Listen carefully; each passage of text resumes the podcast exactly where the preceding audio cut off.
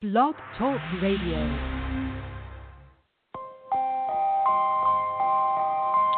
You are now listening to CLNS Radio, your source for all things basketball. You cannot stop this guy. This guy is unbelievable right now, and with the way he's playing, he's played an outstanding brand of basketball. You're trying to tell me he's not the next best thing? What are you hearing? Man, all I know is this guy can ball, and if you can come out and play with him, you can play with anybody in the league. I want your opinion. Call into the show. Why don't you drive the rack? Seriously, why don't people drive the rack more often? Fed up with this cookie cutter brand of basketball, now go out and hand check. What are you comparing? The guy's got grit. The guy's got moxie, and the guy's got heart. What more do you want? Ambition, ambition, He a dream, a dream, though it's harder to live. Broadcast through Blog Talk Radio and CLNS Radio. They gon' love me for my ambition, ambition. Welcome to the Hooper's Log. He did a dream, a dream, though it's harder to live. Here's your host, Simo Bucket. They gon' love me for my ambition. Welcome on into episode 140.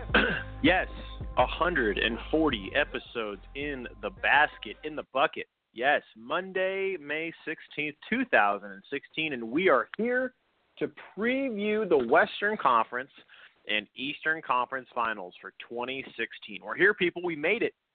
We have made it through 140 episodes daily since November 2nd all the way until May 16th, 2016, and we are here. We are here to get you going and get you ready for the final conference finals before we get to the NBA finals that start and tip off the first week of June, June 2nd to be exact, and the Western Conference Finals is getting tipped off tonight. And it is going to be an unbelievable series. It's going to be great. Yeah, no, it's it's it's been crazy. I mean, it is. I'm telling you, 140 episodes. I've been crazy. I can't believe no one's really been calling in on a regular basis to try and kick it in with this studio show. I mean, this has been an unbelievable, unbelievable year for basketball, and we're here to give it to you. And today we had some breaking news off the court again, uh, a, a coach signing, and also a uh, an award given out as well. We still don't have the awards given out per year. Oh, and by the way, I was off I was incorrect on the lottery drawing. That will be tomorrow. That is 24 hours from now. We will know the number one, number two, number three through 14 picks in the NBA draft. We will know that after tomorrow, about 24 hours from now, to be exact. And uh, also another bunch of other things. We don't have the awards yet for the first, second, and third team All NBA. We don't. We do not have those ones announced yet, but we should have them soon. Um, obviously, Rookie of the Year was announced. We'll get to that here in a moment. And the Eastern Conference playoffs ended last night in a brutal Game 7, and we'll talk about that here in just a moment. If you'd like to call in to CLNS Radio, my name is Simo Buckets, Chris Morrison to be exact. The phone number is 323 642 1558 is the number. It's an exciting time of year. Obviously, basketball getting into the, to the, to the real, real uh, sweet spot of what it's all about in the Western and Eastern Conference playoffs, and it all got started after the game from last night. Here we go. Game one of the Western Conference Finals tonight, but Game seven and Game six from Toronto, Miami were in the last. Were on Friday and on Sunday afternoon. Let's get it going. All right, all right, all right. You're gonna learn today. Uh, on Friday, the Heat and uh, excuse me, the Heat and Raptors played, and it was a big time game for the Miami Heat as they tried to push the series to go to seven, and they got it done at home. They found a way. Big time play again by Goran Dragic. Kyle Lowry finally showing up 36 points in game six, but not enough as Dwyane Wade and the Miami Heat found a way to pull it out and get the victory. They dominated in the second quarter again to push it forward to get it done at home to push it to a game seven, and they found a way to do so, winning 103 to 91. Goran Dragic absolutely went off, 30 points, seven rebounds, four assists, un Dragic like. Let's be honest, he normally is not the one to score 30. Dwyane Wade, 22 points on 21 shots. Not the most efficient ball game, but he found a way to stay effective and stay relevant in this one. Joe Johnson, 13 massive points. Uh, Josh McRoberts Unbelievable game by him. 10 points off the bench in 18 minutes. This team found a way to get it done and push it to a game seven. And, and Kyle Lowry and DeMar DeRozan did all they could to keep this team afloat, scoring a combined 59 points in the 91 point effort. They scored over half their team's points, and they couldn't quite get it done because uh, the bench again came out flat. Cory Joseph, seven points off nine shots in 26 minutes off the bench. That's not going to get it done. And Terrence Ross again, six points off the bench. Let, let me let me just say something. You know, I don't know if anyone remembers, but there was a commercial early on in the season. Actually, it was before the season began in the NBA for the playoffs. You know, the, the road to the playoffs. You know, the Clippers had one. I believe the Warriors had one. I think the Spurs might have had one. The Cavs had one as well. And after watching Game Six and Game Seven over the weekend between the Toronto Raptors and the Miami Heat, I have thought of the perfect analogy. Listen to this ad. This is, I'm sure you all know what this one is. Just listen to it, and then I'll give you my analogy of what the Eastern Conference looks like for the Cleveland Cavaliers. This is a true story about the wills of men and the pursuit of a goal to end their city's great drought. This is their journey. This is the quest on TNT. Hey, LeBron, Kevin, Kyrie. Man, we can't get to the top of the East on a camel. It's hot out here. Where the air conditioning at? Oh, you can. You can get to the top of the East on a camel. Now, okay, look. Looking at now, if you watch that ad, which I'm sure many of you who are listening to the show have seen know what I'm talking about. When you see that ad, isn't it ironic how easy the Eastern Conference is for the Cavs, and that commercial sets it out perfectly. The Eastern Conference is literally a desert. The only people trudging across the, the Eastern Conference desert right now are the Cleveland Cavaliers. This, look, after watching Toronto and after watching Miami play in this second round, Toronto has had to go two straight series to seven as the two seed. Now think about this. Now if they were the one seed and they had to go to a seven game series against the eight seed, you'd be like, huh? Then they had to do it against the three seed. Okay, a little difficult, get it. But they had to go back to back series to go seven.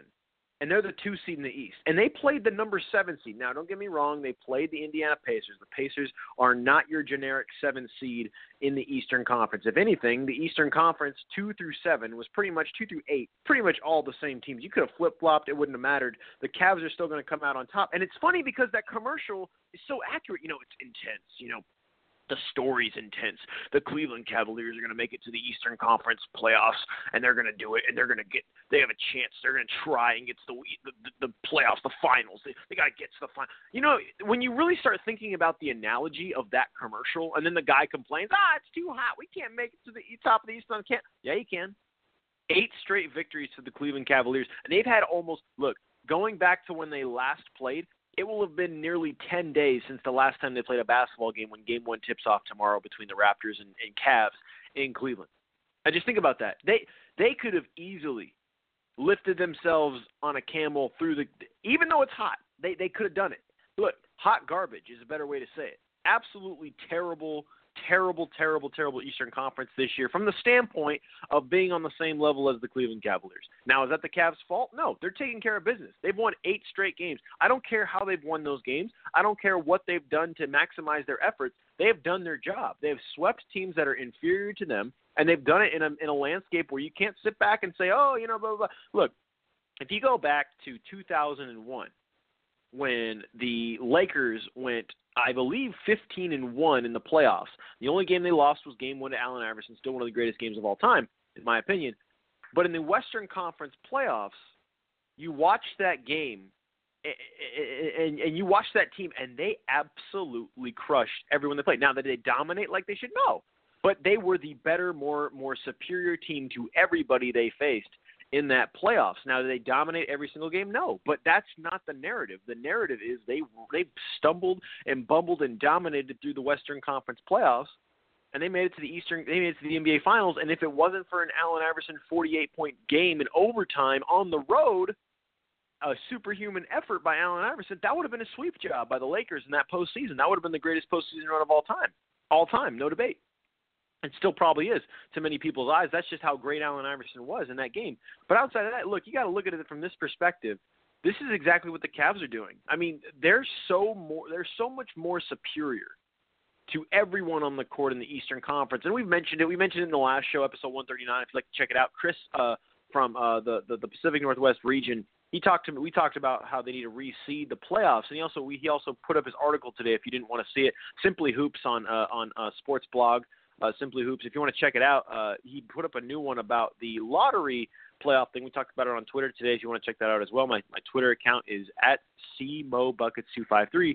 But the point is, is the Eastern Conference is so easy that when you think about it, you know, the Eastern Conference is the desert. When they get to the finals, it's going to be like meeting up at Vegas. Think about it. Think about it this way. I know I'm a huge Vegas fiend. I know I love Las Vegas. I, I've talked about living there. I want to live there eventually. But when you think about the circumstances going on in the NBA and what the Eastern Conference looks like, it is bone dry. I'm telling you, this second place team in the East, the Toronto Raptors, you could not tell the difference between them and the Indiana Pacers in that series. I don't care who you are. They were the same team. They were both the same. That's why they went seven. Then against the Miami Heat, pretty much the same team. Now, does that mean the Miami Heat are g- great or good? Or could they have been better with Chris Bosh? Sure, absolutely. I think the Miami Heat would have been a unbelievable team this year if everyone stayed healthy all the way through. And I think next year it will be their last year. I honestly think next year is the final year for the Heat to finally push through and get to the Eastern Conference Finals because we don't know what's going to happen with Chris Bosh. We don't know what's going to happen with that. But the point is, is, is by the way, Eastern Conference, bone dry, just like a desert. Then you get to the NBA Finals where you either meet up with, hey, you're going to meet up with, you know, two years ago and Kevin Durant, or the back-to-back MVP and Steph Curry. Uh, you're going to face an MVP in the NBA Finals, and it's just, like I said, the desert is out in Nevada, California, Africa. Uh, you go out to certain parts of the Middle East, you're going to see deserts, and and that's what the Eastern Conference is. It is bone dry, horrific, terrible, awful. Don't want to be there if you don't got water. It's bad. It's hot. It's hot garbage. It's bad.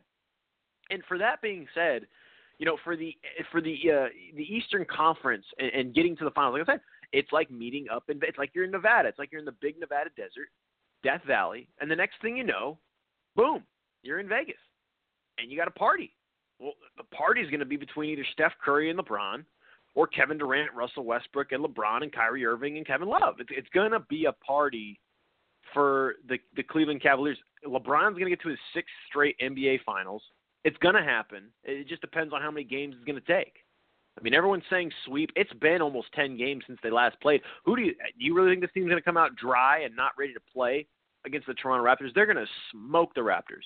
The Raptors have played. Think about this: the Raptors have played the maximum amount of games in these first two series, and the Cleveland Cavaliers have played the minimum amount of games. Who do you think is going to be more ready and prepared to play against another team? I think the Cavs are the most rested teams heading into this Eastern Conference Finals in NBA history. I, I don't think you can debate that. And and yeah, will they have rust? Maybe a little bit because they haven't been game ready for such a long time. But from the standpoint of them, absolutely just having the mo- the more talent, the better talent on the floor, they're they're, they're prepared and ready to go. I mean, get, Tuesday is two days away. The Cavs are going to absolutely smoke this Toronto Raptor team. It's just going to depend on how many how much time it takes. Now, I will say this: if the Raptors come out and they play the way that they played in, the, in these last two games with their backcourt and the way they produced. Look, Kyle Lowry and, and DeMar DeRozan darn near scored 60 points on Saturday, or excuse me, Friday. And then they darn near almost scored. And in fact, they did. They scored 63 points on Sunday, yesterday, winning 116 to 89.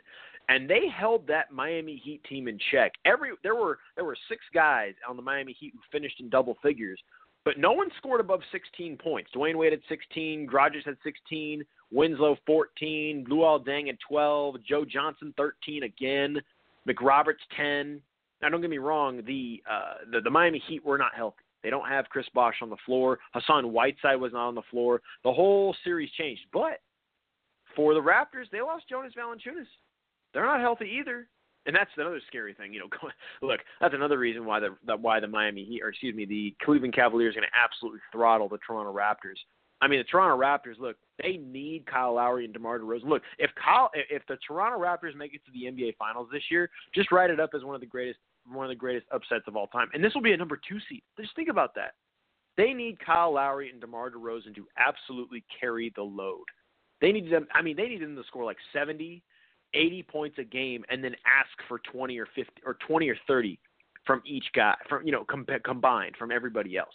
Because this bench, and they've proven it. And, and again, I said this from the onset of the beginning of the season. This team needed their bench to step up this year. Guess how many points the bench scored last night in their 116 points? 11. 11 points. Terrence Ross had eight, 18 minutes off the bench. Cory Joseph had one point. Yeah. And then this Nogueira uh, guy, one minute, two points.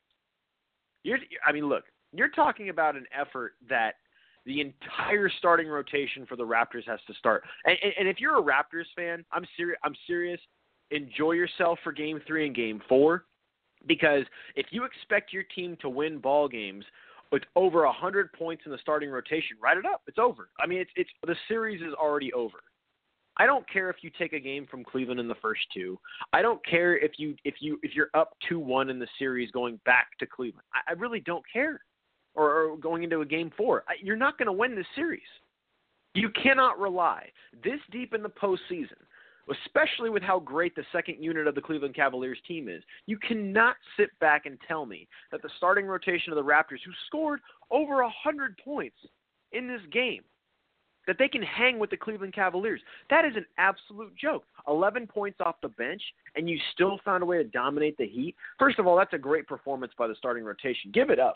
I mean, give give it up for the give it up for the Raptors. 105 points by their starting rotation last night. You you think you're going to beat the Cavs doing that? The Cavs have one of the best second units in the NBA, just like the Warriors, just like the Thunder, they're all in their own same unit. The, the Spurs are too, but unfortunately they got old real fast. Uh, midnight hit the Spurs real quickly on that one. Uh, but but but the Miami Heat they have a really good second unit, and unfortunately they hit some. I mean, look, you lose two of your best big men, and and probably two top twenty, top ten big men in the league, in some people's eyes. And you're looking at a team where they're just depleted. They just don't have it. They didn't have the talent. Udonis Haslem is clearly over the hill. He can't even perform in these series anymore. I mean, he can't. He can't do anything anymore. He's done. You talk about Tim Duncan and Manu Ginobili being done. Udonis Haslem is done. He is way over the hill. McRoberts, he can't fill in for what Bosh and Hassan Whiteside can do every night. It was just evident. Amar'e Stoudemire is still stealing money from from teams. You know, he can't do anything on the court. And the Raptors, they get 105 points from their starting rotation to win a ball game. Look, you're, you're not going to win games against the Cavs doing that.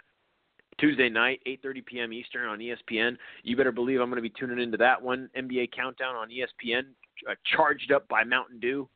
It's going to be a. I mean, it's going to be fun to watch if you're a Cavs fan, but as a Raptors fan, I'm telling you, get your white flags, get your uh, get your get your fishing poles, and get ready to go because you're you're not winning. It's just not going to happen. You could win a couple games, you can make it interesting, but from the standpoint of what we all know what's going to happen, the Raptors stand absolutely no chance in winning the series. And if they do, I'll sit on the radio and I'll tell you I was the most dumb, ignorant, dumbest human being of all time. There's no way the Raptors win the series against the Cavs, and I give it a hundred percent chance. Look, a hundred percent chance. Look, LeBron has this whole thing of you know a hundred percent chance of a zero percent probability not working. You know, thank you Kia for that. But uh, the point is, is look, it's not happening as much as the Raptors won on Sunday, 116 to 89, again winning the series in the semifinals, going on to play Cleveland on Tuesday, it ain't happening. There's no chance. There's absolutely no chance that the Cleveland Cavaliers are going to choke against a non-bench. Look, no bench, no bench, none. Look, I said it before the season. This team has to utilize their bench to be successful. I don't know how they got this far. I don't know how they didn't lose against the Pacers. I don't know how the Miami Heat choked last night with the depletion that they have as a big position. Maybe that's what depleted them. They're big men. But I mean, I don't know how they lost to a team who only scored 11 points off the bench. Look, the, the outside of the Cleveland Cavaliers, the Eastern Conference is in complete shambles. It is an absolute travesty that the Cavs have to play in such a just a horrific conference and they, a cakewalk. I mean, it's not even a desert walk anymore. This is a cake walk through the East. This is the worst Eastern Conference I think we've ever seen. From the standpoint, look, we said it before the season. You know, during the season, oh, all the parity. Are they looking good? Are they no? It was all fool's gold, and we said that from the onset too. We said, look, is the Eastern Conference really as good as we think it is? No, it's fool's gold. They're they're all parity driven. They're all the same teams from about 10 through look, Wizards and Knicks all the way up through or the Milwaukee Bucks all the way up through the Toronto Raptors. They're all pretty much the same team. Similar systems, similar styles, similar grinded out fashion. There's not look, this whole series between the Heat and Raptors was grinded out fashions from the get go. From the get go. This entire series was grinded out mash it up, get it going type mentality like, you know, 10 years ago. Basketball 10 years ago is not going to work, you know, in today's game where you got guys flying up and down the court shooting threes on the break, you name it. it, it it's not happening.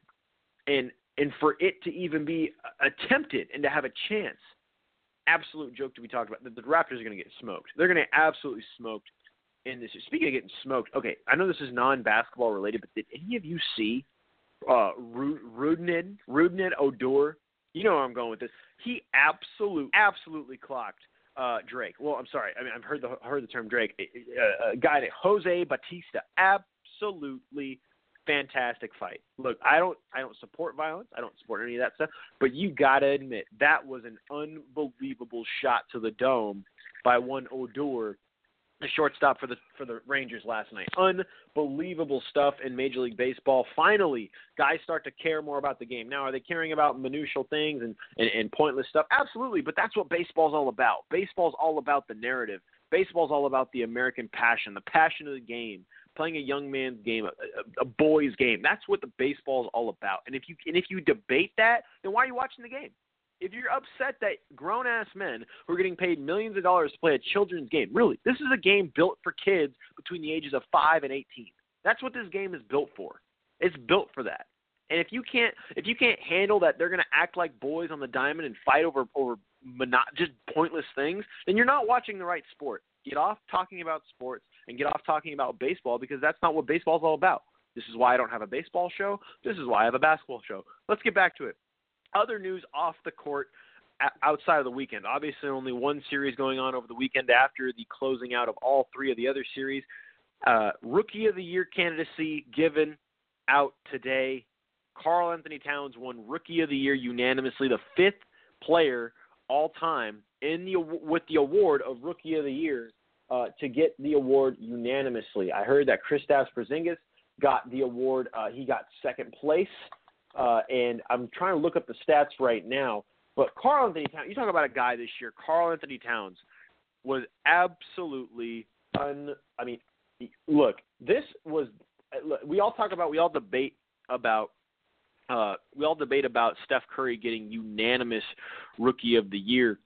When we look at it and we, and we talk about it, you know, when you start talking about uh, teams like uh, when you start talking about the uh, the circumstance in the NBA with you know these unanimous votings. We, we all know that the MVP should have been. Uh, we all know that the MVP should have been obviously gone to a guy like uh, like like uh, ah, Steph Curry. But when it comes to uh, you know Michael Jordan in the past, Allen Iverson, Shaq, and LeBron, you know at one point definitely, and maybe even Kobe at certain point, unanimous votes should be. I mean, come on, unanimous votes should be given out. Like it's not. Karl-Anthony Towns, 130 votes out of 130, getting first place in the MVP voting. Kristaps Porzingis received 117 of the second place votes. Devin Booker, he came up 10 points short of third third place. Nikola Jokic actually finished uh, tie. He actually finished um, uh, third place in the voting. He had 59 points. Look, it was 650 votes, 650 points for Karl-Anthony Towns to 363 for Kristaps, who finished second, and then 59 points for Nikola Jokic. It was obvious. Look, outside of maybe November and mid-December, those first month, that first month and a half, six weeks of the season, it was definitely up in the air. But prior to that, I mean, after that, it was all Karl-Anthony Towns. It was all cat cat dominated. Back to back years of Rookie of the Year nominations and, and wins for the for the Minnesota Timberwolves. You talk about a, a job now for a guy like Tom Thibodeau to come out and absolutely get this team running and going over the next couple of years. This is going to be a project that's going to be fun to watch in the NBA for years to come. As you now have two of the more elite players that are going to be growing into their elite bodies, and Karl-Anthony Towns and Andrew Wiggins for years to come in the NBA. And what's more fascinating about the uh, the Andrew Wiggins Rookie of the Year is that it was only a year ago. What's so fascinating about it is it's been two years, and the Cleveland Cavaliers traded Andrew Wiggins for Kevin Love. Yeah, if you don't remember, that was what would have happened. Imagine if Andrew Wiggins was on this Cavs team now, and how much better they might be without a guy like Kevin Love. But that's for a debate for another time. If you'd like to call in and talk about these awards and uh, what's going on in the NBA and these Eastern Conference and Western Conference previews that we're going to have here today, please feel free to do so. The phone number is 323 642 1558. If you're listening to the podcast, holler. I love it. I love you out there. For those of you listening to the podcast, listening either through Blog Talk Radio and your paid feature, maybe you're getting paid to listen to my my broadcast because it's in a paid feature. Maybe you're listening because maybe you're just trying to get a click on. That's fine. But if you actually love the game of basketball, please feel free to contact me and listen in. And if you'd like to come on to come on to the show, and you'd like to talk about what's going to happen tonight, please feel free to do so. We got a phone number. We got a phone line. Yes, Drake, where are you at? We got a hotline blinger on the phone line, the 404. Yes, absolutely. 404. What's up? What's your name? How you doing, man? 404. You here? Do you hear me? Maybe he's just listening. Maybe it's a spammer. I don't know. Let's refix that. Uh, and let's check it out one more time. Okay, so he's back on the hold. Let's try it again. Let's try it again. 404, are you there? Can you hear me? Don't have him. He's probably just listening. That's totally cool. We got a caller on there, 404. If you'd like to call in and just uh, listen in, that's totally cool with me. If not, keep it on going. Uh, we we got we got what's going on in the Eastern Conference Finals. Look, we had uh, we had the Rookie of the Year in Karl-Anthony Towns go unanimous, and then on top of that, you also have to factor in what happened with uh, the recoaching. Now we all know Frank Vogel got fired about a week ago, two weeks ago in the NBA. And what did the Indiana Pacers need to do? Well, they brought back a guy in Nate McMillan. Yes, Nate McMillan, we all know about him in the Pacific Northwest. He was the coach of the Seattle Supersonics back in the day. He also coached a team in the Portland Trailblazers back in the day and helped them get going to the way they're going. Nate McMillan is has been reinst- not reinstated. He has been re-upped to become the new head coach in the NBA as the for the Indiana Pacers. And uh, I don't know where this is going to go per se. I don't know if the Indiana Pacers have a real bright outlook on what he could do as the head coach. Now, obviously, he's been involved with the organization for the last couple of years since 2013, being an assistant head coach. But at the same time, I mean, I mean, do they really know what they're going to do? Does Does Larry Bird know where this team's going to go? And what's interesting is, look, you just fired you just fired Frank Vogel, okay? But you're gonna, br- but but then you bring about, oh, you need a new voice. Uh, you're not really bringing in a new voice when you have Nate McMillan as the head coach. That doesn't make any sense to me. How can you logically tell me that a guy like Nate McMillan is gonna ha- is gonna have a new voice when he's been with the organization for three years now, and it's the same amount of time Frank Vogel's been the head coach. Uh, he's been the head coach for maybe four or five years now and then he got let go. But but then he comes in and he's the assistant, and you're saying that's a new voice. This is where over the next couple of years, we're really going to know the leadership skills of Larry Bird when it comes to getting this team over the hump. Sometimes, as we know, and this is this is just a known fact, uh, general managers and front office people have more leeway than the head coaches and players. We just know that's just a fact. They all have longer tenures than not. But I would have to say, if you're an owner of the uh, of the Indiana Pacers, unless Larry Bird owns the team, which I'm pretty sure he does, but I don't know. The point is, is is Larry Bird, when it comes to his capabilities in the front office of helping this team out, this is going to be a telling point. If this team falls off after losing Frank Vogel, it's going to speak to the leadership qualities of Larry Bird, how good of a coach Frank Vogel was, and the uh, the the future onlooking perspective of what the Pacers could do down the stretch. Now, if the Pacers don't play well next year, and Nate McMillan is is is the reason because they make make bad coaching decisions down the stretch, or if the players don't listen to him or whatever, and it turns into kind of like a Chicago Bulls situation from a year ago. Because think about it, two years ago, or a year ago, last playoffs when the Bulls were in the playoffs, if it wasn't for, you know, honestly, if it wasn't for the Cavs, I think the Bulls would have represented the Eastern Conference. They were on their game last year. They were unbelievable. They were great. They just got stopped by the Cavs. They were actually the best team to challenge the Cavs in the postseason last year. I mean, you really want to break it down. They played the Celtics, they swept them. They played the Bulls, pushed them to six. Then they played the then they played the Hawks. I believe they swept the Hawks. If not, if they didn't sweep them, it went five. So the Bulls last year were unbelievable. They get rid of their head coach because they didn't feel the quote unquote, you know, they didn't see the future with a guy like Tom Thibodeau. You gotta kind of question Larry Bird and his wanting to get a new guy after he says he needs a new voice. You gotta kind of question it. And so getting a guy like Frank Vogel uh, out of office, but then bringing up a guy in Nate McMillan, cool, cool story. You got Nate McMillan. He's not a bad coach. I love the guy. I think it's a good idea.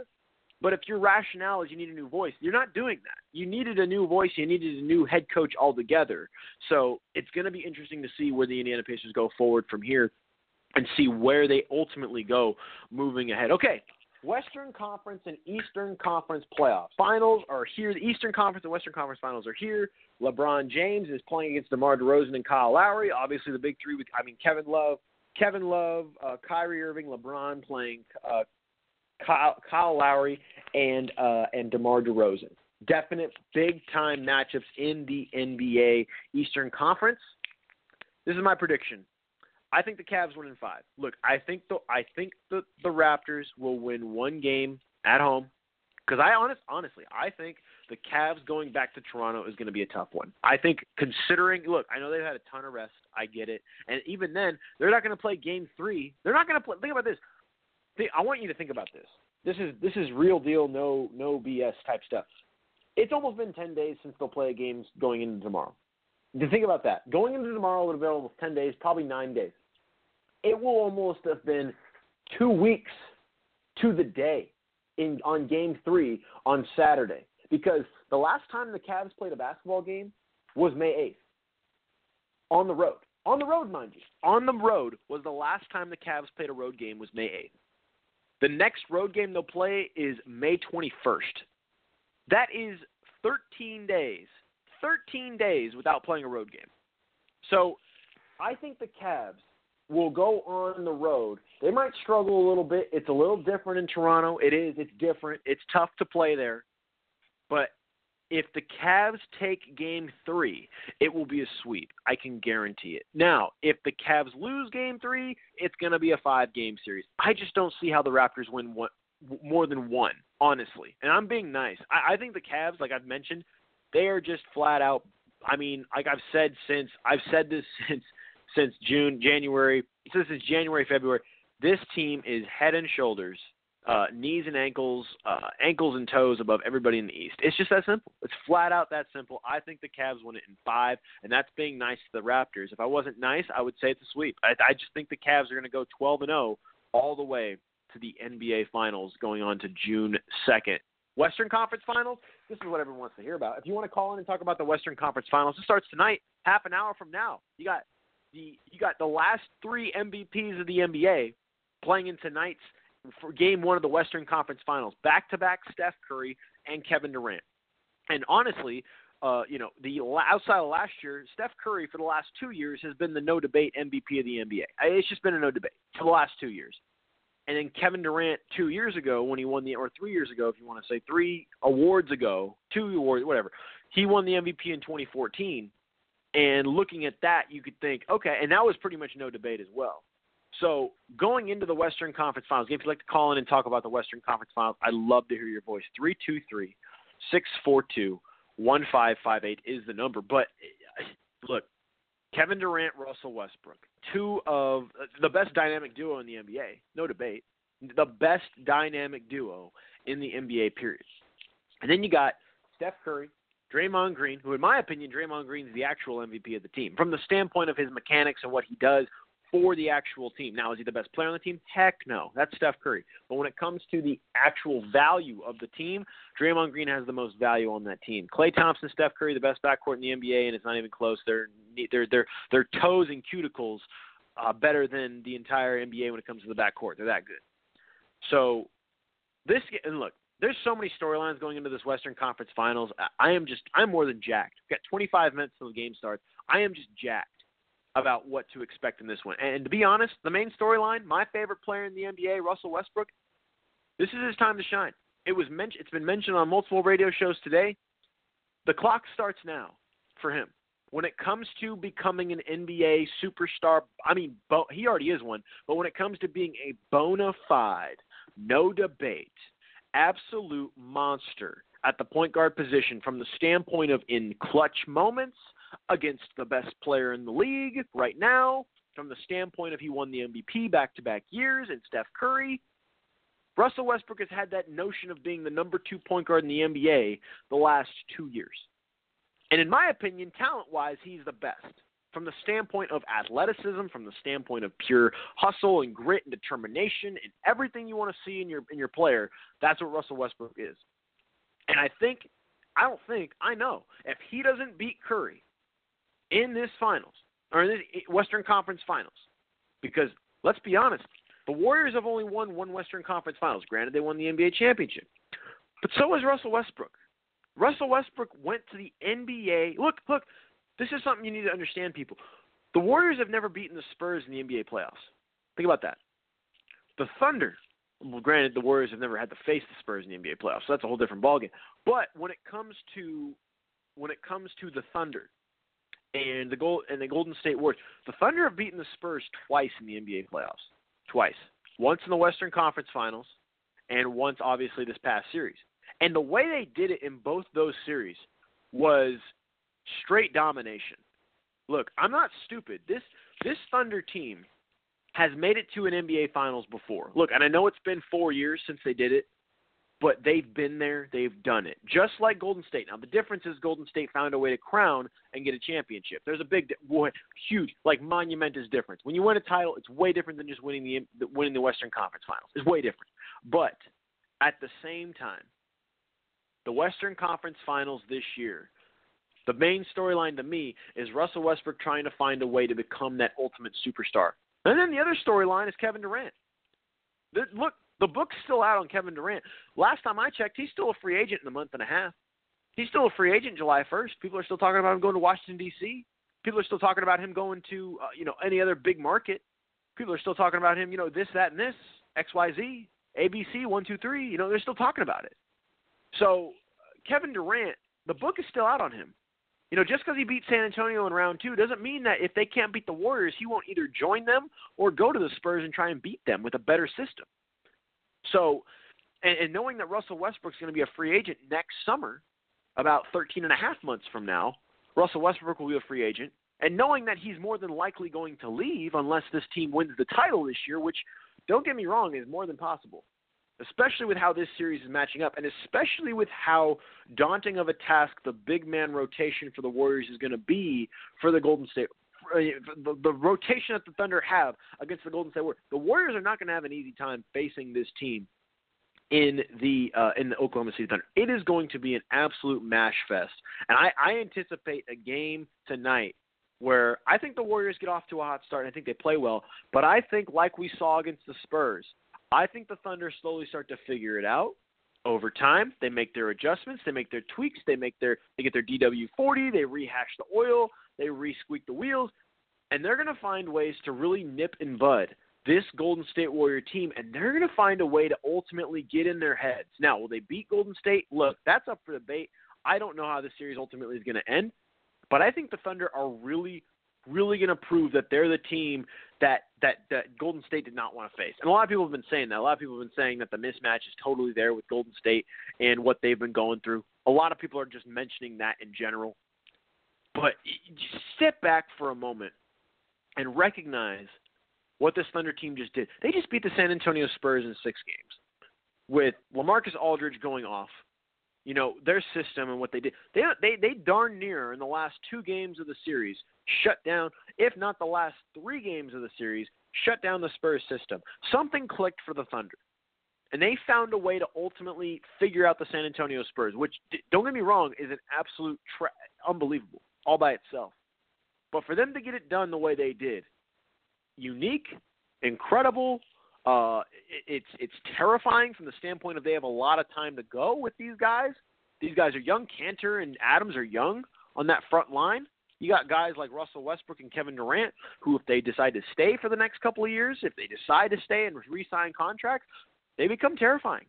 Because now what's happening, you're not just seeing a Thunder team with talent, you're seeing a talent a Thunder team with trust. And when you start to see a team with trust, capability, with the talent and the individual talent on the on top of it, you're looking at a team that absolutely could test the Warriors all the way to the bone. Now, we've just talked about the Thunder and how well they've been.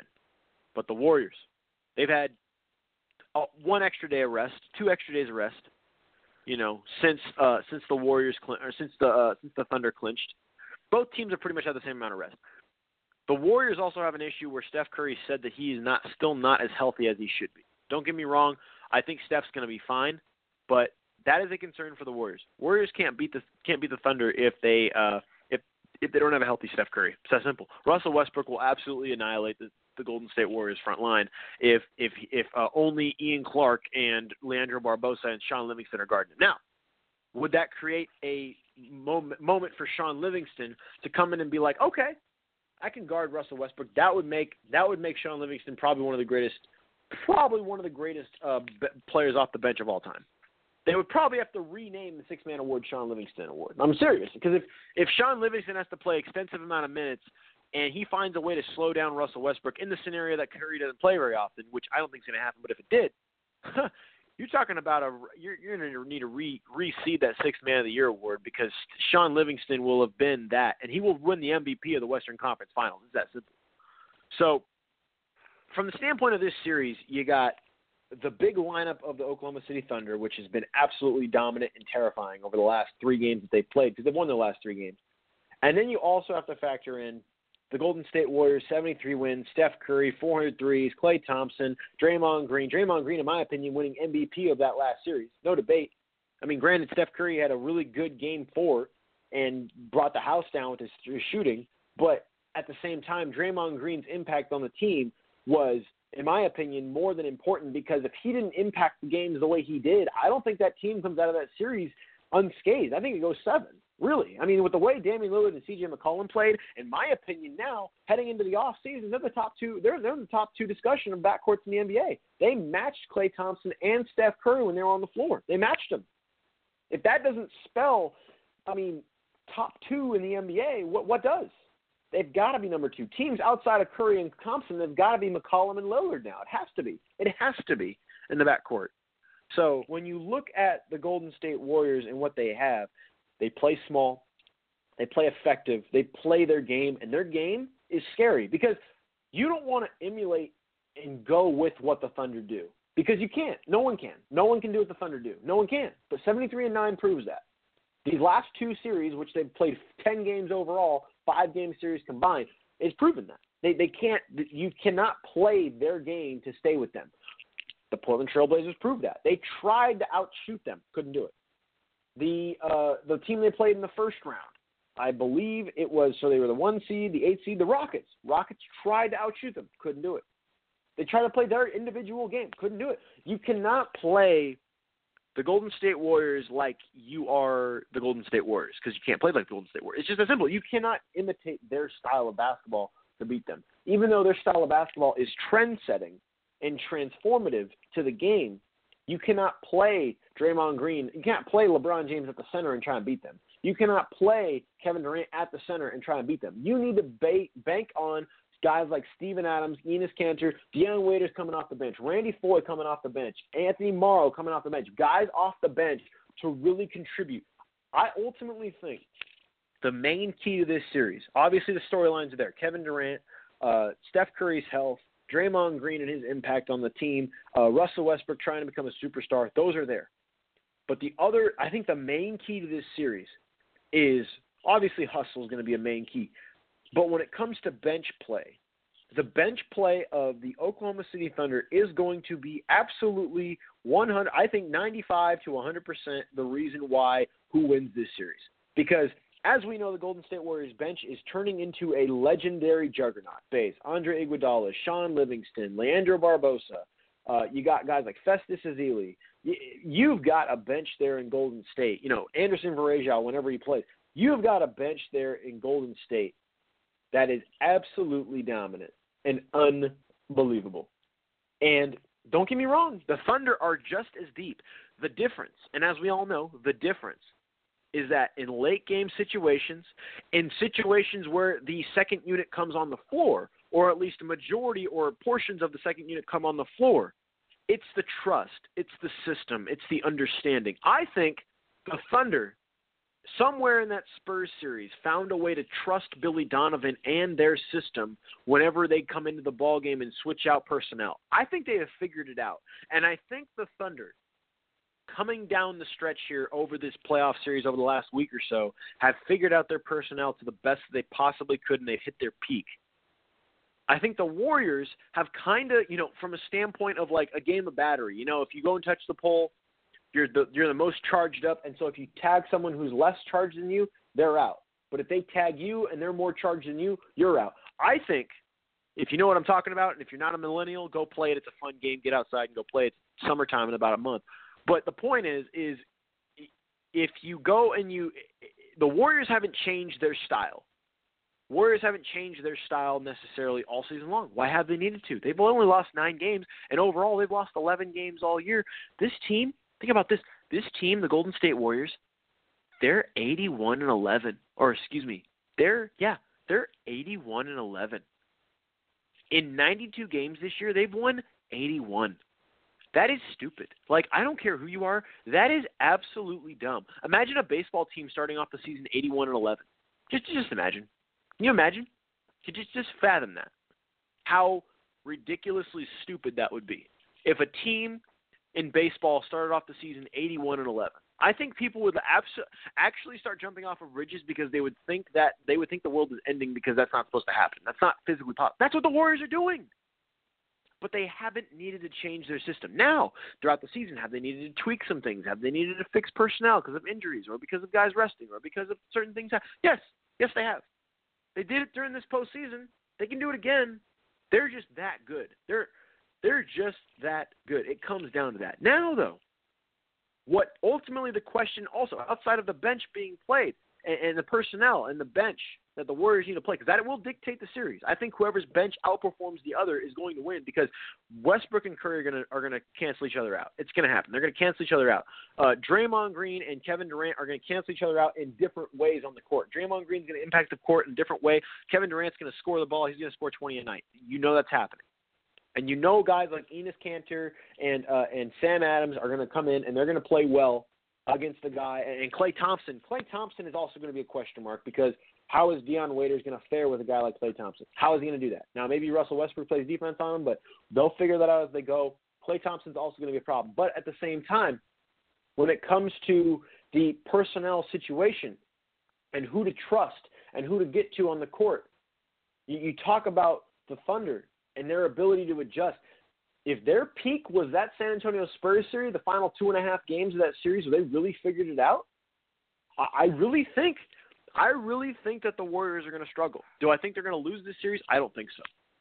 I think the Warriors win this series. And honestly, if the Warriors win this series in less than seven, it would really deem how great this this team is. It, w- it would. It would deem how unbelievably great they are. Not that they already are. They're already unbelievably great, but they would only be that much greater if they shut down the Thunder in less than seven. I, I think this has got to be a seven game series, not just from the standpoint of media and ratings. I just think that both these teams, the way they played all season long against one another, tough games down the stretch. The only problem was was execution down the stretch from the Thunder. The Thunder showed none of that in every single victory they had against the Spurs. They showed no problem down the stretch against the Spurs. And that's the Spurs. And don't get me wrong, the Spurs do not have the talent right now that the Warriors have right now. They don't. Do the Spurs have a better system? Probably. But do they have the talent? No. The Warriors have the talent to make up for some mistakes and some problems that the Thunder may not be able to compensate for. But if the Thunder can trust, play their game, and find ways to be calm and collectible down the stretch, along with some spurts from Russell Westbrook from time to time where he plays dynamic and crazy and, and out of control defense, I, I think – the Thunder will push the Warriors beyond that. And if the Warriors can make it a less than seven game series, I'm I'm telling you, I think this Warrior team is is going to win the title. And I'm and I'm going to sit here and tell you, I still think the Cavs are going to win the title. I still think if you if you put a gun to my head and you told me what I think would happen in a month from now, depending upon what happened in the Eastern Western Conference Finals, I still think the Cavs win the finals. I think the Cavs, this series, I've, and I've said this from the beginning of the playoffs, and I said this from the beginning of the season, really if the Western Conference Finals is going to be as brutal as we think it is, and as brutal as it's looked, I'm telling you, I think whoever comes out of the West is going to be absolutely beaten up, and the Cavs are going to be sitting there on a week's rest, and they're just going to be sitting there waiting, licking their chops, ready to prove to, especially, especially if it's the Warriors, they're going to be sitting there ready to prove to them that what happened last year was a fluke, and they're going to absolutely hand them their butts, and I think they'll dominate. Now the Thunder is a different story. If the Thunder come out of this series against the Warriors, whew, that's going to go seven. I think that's going to go seven between war between between the Thunder and the Cavs. That is going to be a slobber knocker. I, oh, man, I can't. I just thinking about it will be unbelievable. Kyrie Irving, Russell Westbrook, whew, LeBron, KD. Whew, what else do you need? Gonna be crazy. But this series, the Western Conference Finals, my prediction. Look, I don't put a gun to my head. I have no idea. I really don't because I said the same thing if the Spurs were to come in. It's going seven. That's all I know. I think the Warriors win in seven, and it's not because I don't believe in Kevin Durant or Russell Westbrook or that team.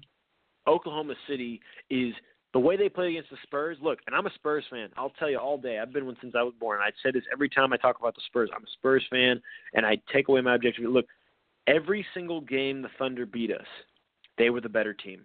Every single game, they were the better team. We didn't choke. We didn't play bad. Yes, we missed open buckets when we should have made them, but that did not dictate the pace of the game that the Thunder controlled throughout, especially in the second half of those ball games when they beat us. That's just what it was. The Thunder came out and they played the better basketball. They did. Dominated, did what they were supposed to do, and they played their game to a T, and their game plan was absolutely unbelievable. And, and it was, I mean, it was something I hadn't seen from the Thunder. Everyone's, and look, that's the other thing. Everyone's expecting the Thunder to screw up all the time. They didn't. Against against a team where you cannot screw up down the stretch, they did it. So what's going to change against the Warriors? The only difference is the Warriors have more talent. That's it. They still play great team basketball. They just have more talent. It's just that simple. That's the only thing that they're going to have to going to have to compensate for. And considering the, war, the the the Thunder found enough to get over the Spurs, I think they have enough to do the same against the Warriors. Either way, however you slice it, dice it, talk about it, this Western Conference Finals is going to be one. I mean, look, I said it would be the greatest one if the Spurs went. I, I still think this is a year where we see with the matchups, especially classic instant classic. This is going to be a Western Conference Finals. We're going to remember for years to come. The uh, Hooper's Log, episode 140, is, is pretty much in the books. If you'd like to call in and talk one more time, the phone number is 323 642 1558. We can get you in a phone call if you'd like to call in. If not, we're going to end the show here shortly. Uh, again, Karl-Anthony Towns winning Rookie of the Year. Again, the phone number one more time 323 642 1558 eight is the number. If you'd like to call in and talk about these Western Conference Conference Finals and preview and predict, please feel free to do so. Um, but again, Karl-Anthony Towns winning Rookie of the Year, uh, Nate McMillan being uh, being promoted to the head coaching job for the Indiana Pacers. Um, a lot going on. Not a lot going on tomorrow. The lottery balls will be picked. I said it would be picked uh, Wednesday. I was wrong. We will recap for that for you on Wednesday and talk about it for you and talk about the potential of the picks we'll go frenzy and we'll go crazy, and we'll also talk about both game ones on Monday and Tuesday. Because again, we're not doing two, Tuesday shows anymore. We're gonna we're only gonna do Tuesday Thursday shows starting uh, in two weeks when the NBA finals begin. Once the NBA finals are upon us, that is when we will go to Tuesday Thursdays. That's two weeks from now. Don't worry about it. As of now, we're doing Monday, Wednesday, Friday. We'll be back on Wednesday, and we'll be here for you, and we'll be prepped and ready to go to help get you to your NBA Finals preview. Yeah, got about a minute left on the show. Thank you again for listening, everybody. If you're listening to the podcast, you are in for a treat today. You got about 10 minutes till the game starts, five minutes till the game starts. I'm about to go grab a beer. I'm about to go have a good time. I'm about to have some fun. I'm about to watch the Western Conference Finals. It is going to look this game tonight. If you're not taping it, if you're not going to replay it, if you're not going to rewatch it and do what I'm going to do, oh God, this is going to be unbelievable. This is going to be a series that we're never going to forget. I, I'm just writing it down. I don't need to tell you once. I don't need to tell you twice. Get to your TV, turn on TNT, get hyped, Get excited. They're in Golden State. I'm sure Charles Barkley's saying something stupid about uh, big women in San Antonio because they lost the Oklahoma City Thunder. It is going to be an unbelievable series. Have a good one, everybody. I'll see you on Wednesday for episode 141. We'll talk about the lottery bowl. We'll talk about the Western and Eastern Conference playoffs, and we'll be back on Wednesday. Thank you for listening, everybody. Have a good one. Have a good watching the playoffs. Thank you, everybody. Bye.